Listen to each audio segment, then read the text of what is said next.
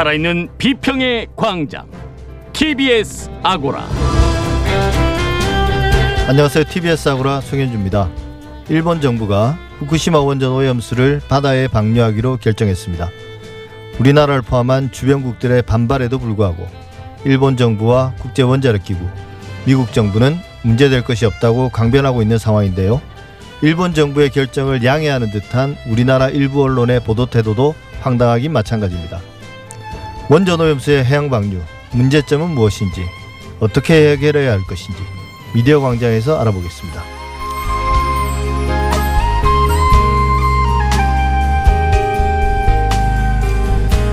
최근 미 의회에서 대북 전단 금지법을 두고 공청회가 열렸는데요.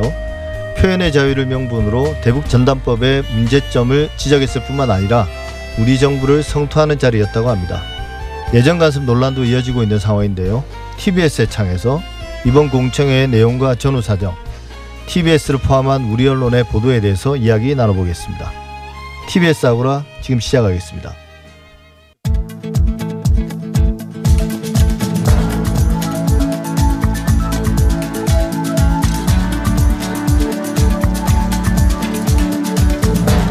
미디어 브리핑 오늘도 금준경 미디어 오늘 기자 나와 있습니다. 안녕하세요. 네, 안녕하세요. 예, 최근에 논란이 됐는데요. 그 남양 유업의 유제품 불가리스 네, 이게 코로나19 바이러스를 억제하는 효과가 있다는 그런 발표가 나와서 이게 언론들이 대대적으로 보도하지 않았습니까? 맞습니다. 지난 13일이었는데요. 한 심포지엄에서 불가리스 발효유 제품에 대한 실험 결과 코로나19 억제 효과 연구에서 77.8%의 저감 효과를 확인했다는 내용이 발표가 됐고요. 말씀하신 것처럼 이제 많은 언론이 이 주장을 받아서 기사를 쓰면서 불가리스가 코로나19에 효과가 있다 이런 주장이 급속도로 퍼지게 됐습니다. 특히 한국의 대표적인 뉴스 통신사들 있죠. 연합뉴스, 뉴시스 이런 통신사들이 관련 기사를 썼는데요. 제 제목을 좀 읽어드리자면 불가리스가 코로나의 효과 남양 유역 77.8% 억제 주장. 예, 그건. 그나마 좀 낫네요. 네, 보통 이제 물음표도 앞에 있기도 하고 주장이라는 거는 일각의 주장을 전했다 정도의 뉘앙스인데 그 다음 기사를 보면 남양 유업 불가리스 코로나19 억제 효과 77.8%라고 좀 더 단정적으로 나온 기- 제목들도 있습니다. 예. 통상적으로 언론사들이 이제 뉴스 통신사에서 기사를 내게 되면 기사를 받아서 그대로 쓰거나 인용해서 쓰는 경우들이 상당히 많거든요. 그렇기 때문에 이슈가 더 많이 확산된 것 같고요. 실제로 이들 기사로 인해서 남양유업이 홍보 효과를 톡톡히 봤던 것 같습니다. 보도 다음 날에 이제 편의점 GS25와 CU에서 불가리스 매출이 전주에 비해 각각 68.8%, 43.4% 늘어났고 남양유업의 주가가 일시적으로 8% 넘게 급등하기도 했었습니다. 예, 그래서 처음에 이게 막 퍼졌을 때그 네. 단체 대화방 같은 데서는 이거 완전 주가 조작 냄새가 난다 그런 이야기들이 많았고요. 그렇습니다. 그래서 결국은 이게 홍보 효과를 톡톡히 봤다고 말씀하셨는데 이게 부메랑이 너무 세게 돌아와가지고 오히려 남양유업이 그렇지 않아도 이제 좋지 않았던 그런 어그 기업 이미지가 네. 더 나빠진 것 같아요. 그리고 결국 어 나중에 뉴스를 보니까 그 공장이 영업 정지까지 맞은 걸로 이렇게 나오던데요. 네. 근데 이 주장이 네. 언뜻 보더라도 비전문가 입장에서 보더라도 미심쩍잖아요. 맞습니다. 이게 예. 주장을 어 이제 보게 되면 사실 기사마다 좀 차이가 있기는 한데요. 일단 내용을 보면 사실 이 행사가 남양유업이 주최한 행사였고 이 불가리스가 효과가 있다는 발표를 하는 박종수 항바이러스 면역 연구소장이 남양유업의 상무거든요. 근데 이제 적지 않은 언론사들은 애초에 이 심포지엄 자체가 남양유업 주체고 발표자도 남양유업 소속이라는 거를 제대로 안 밝히면서 뭔가 이제 공신력 있는 발표처럼 보이게 한 면이 있고 무엇보다 연구 내용이 이제 허점이 상당히 많습니다. 이 실험을 보면 원숭이 폐 세포에다가 코로나19 바이러스를 배양한 다음에 불가리스를 주입하고 일정 시간이 지난 다음에 불가리스를 넣지 않은 쪽과 비교해서 바이러스가 얼마나 억제됐는지를 비교한 내용인데요. 보통 실험을 하게 되면 세포 실험 후에 동물 실험 그리고 임상 실험을 거쳐야 하는데 세포 단계 실험은 가장 초기에 하는 실험인데 이것만 놓고 발표를 하는 것이 좀 지나치게 무리하다는 지적이 나오고 있고 또 이게 세포에 주입하는 것이 단순히 접촉하는 것이기 때문에 음료를 인체에 흡수하는 것과는 전혀 다른 개념이거든요.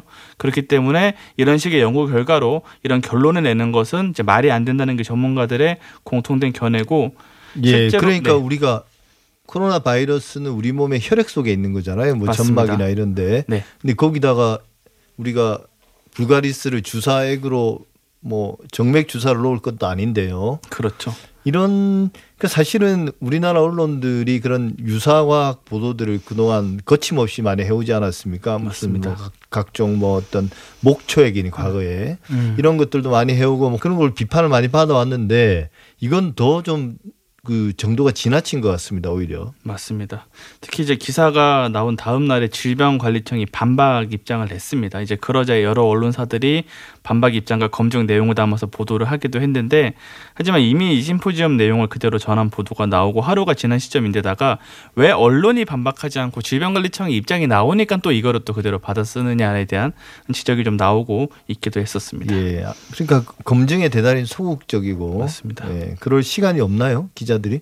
기자들이 업무를 할 때 이제 좀 따옴표를 쓰면 면피된다는 네. 생각이 실제로 강하고 또 통신사 기자들이 하루 쓰는 기사량이 적게는 다섯 건 많게는 열 건 이상 넘어가기도 네. 하는데 일단 주장을 그대로 다 쓴 다음에 어, 책임을 좀 안 지는 경우가 있지만 그 영향력이나 이런 걸 또 감안했을 때 좀 위험한 접근. 예. 이게 것 사실 뭐 같습니다. 크게 사회적 피해를 낳은 건 뭐 이렇게 주식 투자해서 손해 보신 분들이 있겠지만 불가리산 병 마신다고 해서 뭐 몸에 나쁜 것도 아니고요. 네. 근데 해프닝 정도인데 오히려 이걸 통해서 우리나라 언론의 좀 민낯을 그대로 드러낸 게 아닌가. 그래서 가장 피해자는 언론이 아닌가 이런 생각도 좀 듭니다. 남양유업과 물론. 네.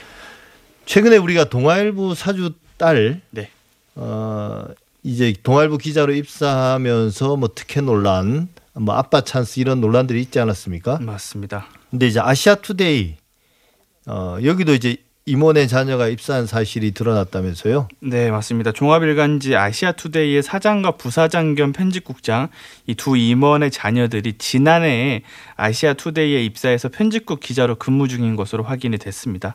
이 선상신 아시아투데이 사장의 딸이 A 씨인데요. 이 A 씨는 지난해 3월 아시아투데이에 입사를 했는데, 근데 그해 아시아투데이는 어, 수습 기자 3명을 공개 채용했는데 이 인사국에 따르면 A 씨는 공채와는 무관하게 인턴 기자 6개월을 거쳐서 10월에 홀로 정규직 기자로 한 명 채용이 됐었습니다. 그리고 정규성 부사장 겸 편집국장의 딸 B 씨도 지난해 6월부터 아시아투데이에 근무하고 있는데요.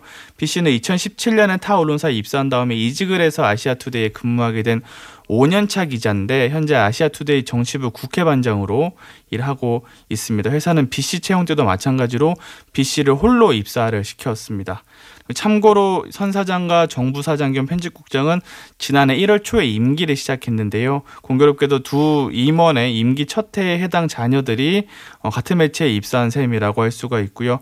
이 외에도 아시아투데이의 실질적인 대주주인 우종순 부회장 겸 대표 인사의 이 가족 등 특수관계인들의 채용 의혹도 일전에 불거 진 적도 이- 있습니다. 우 부회장의 아들인 C 기자 역시 2009년에 입사한 상황이기도 합니다. 예, 거의 뭐 가족 기업에 준하는 수준인데요. 네, 이게 지금 우리나라에서 가장 공정성과 관련돼서 민감한 게 결국 취업인 것 같은데 맞습니다. 이게 언론사에서 이런 것들 항상 비판해 왔는데 이게 그대로 자기들이 실제로 물론 이제 공정했다고 주장할 수는 있지만 네, 맞습니다. 그래서 아시아투데이는 어떤 입장을 내놨습니까? 네, 아시아투데이 인사국 측에서는 이제 미디어 오늘의 A 기자와 B 기자 모두 정상적인 경쟁 채용으로 입사했다라는 입장입니다. 이 채용 사실을 이제 인터넷 사이트나 이런 데 올려놓기는 했는데 이를 공채로 하지 않은 데 대해서는 이제 매번 공채 결과를 밝히는 게 정답은 아니며 이제 상황과 인원에 따라서 그때그때 판단이 달랐던 것이라고 이제 설명을 했습니다. 예. 그 최근에 이제 우리가 ABC 공사 네. 어, 유료 부스 결과가 이제 조작된 거라는 그런 이야기들을 많이 했었는데요. 그래서 이제 언론사들이 얻은 부당이익, 네. 정부 광고를 통해서 얻은 부당이익을 배상하게 하는 법안이 국회에서 논의 중이라는 이야기가 있습니다. 네, 정청래 더불어민주당 의원이 최근에 정부광고법 개정안을 발의했는데요. 이 개정안에 따르면 언론사 또는 검증기관, ABC 협회가 되겠죠. 이 검증 기관이 고의적으로 전년도 발행 부수와 유가 부수를 조작해 신고 또는 검증한 행위가 명백하다고 판단되는 경우 이로 인해 선정된 정부 광고 등의 광고비의 세배를 넘지 않는 범위에서 손해배상을 명할 수 있도록 하는 조항을 신설했습니다. 현재 국회 문화체육관광위원회는 해당 개정안을 지난 19일 문화예술법안 심사소위원회 법안 소위에 회부한 상황입니다.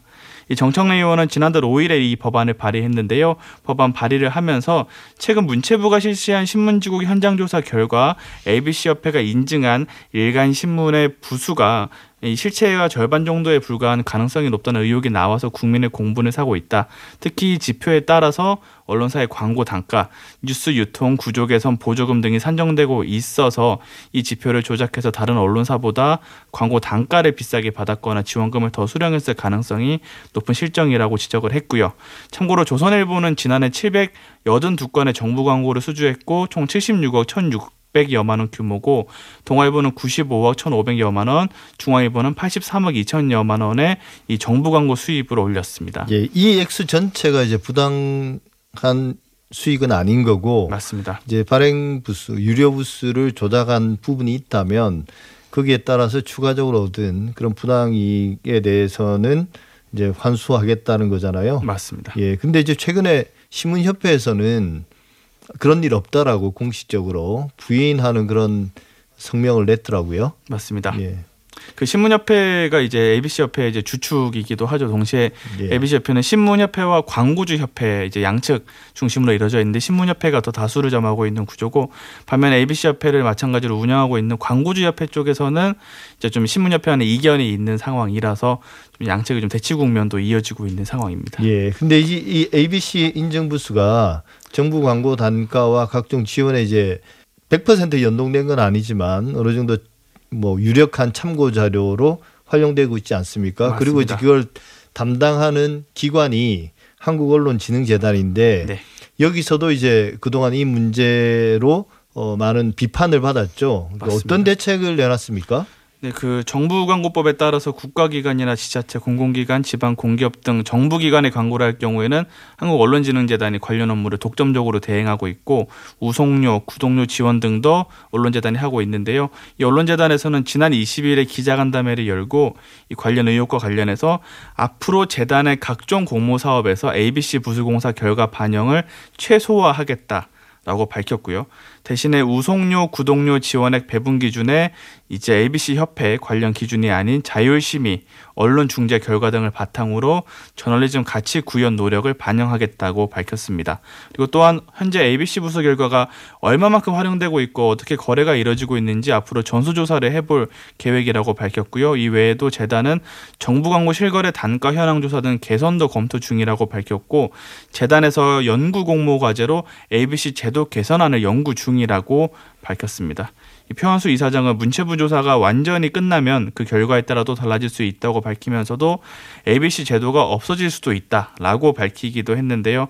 문체부에서는 ABC 협회가 제도의 투명성을 확보로 하는 그 골자로 하는 권고안을 이행하지 않으면 공사 결과의 정책적 활용을 중단할 수 있다고 시사한 상황이기도 합니다. 예, 사실 ABC 협회가 하는 일이 딱 네. 한 가지지 않습니까? 맞습니다. 그 발행 부수, 유료 부수를 공사해서 이제 인증해 주는 역할인데 네. 그게 이제 왜곡됐고 왜곡된 결과를 만들어내는 그런 어, 과정들을 개선하지 않으면 정부가 그걸 활용하지 않게 되고 그럼 사실 필요가 없어지는 거죠. 맞습니다. ABC 협회가. 네. 예. 근데 뭐 사실 이게 딱히 대안이 있나요? 뭐 그 이미 ABC 협회가 제대로 인증한다 하더라도 어 발행 부수가 광고 단가 책정이나 이런데 얼마나 활용이 의미가 있을지 잘 모르겠습니다. 종이 신문을 통한 어떤 뉴스 소비가 계속 추락하고 있는 과정에서요. 그죠? 맞습니다. 예. 금중기 기자 오늘 수고 많으셨습니다. 네, 감사합니다.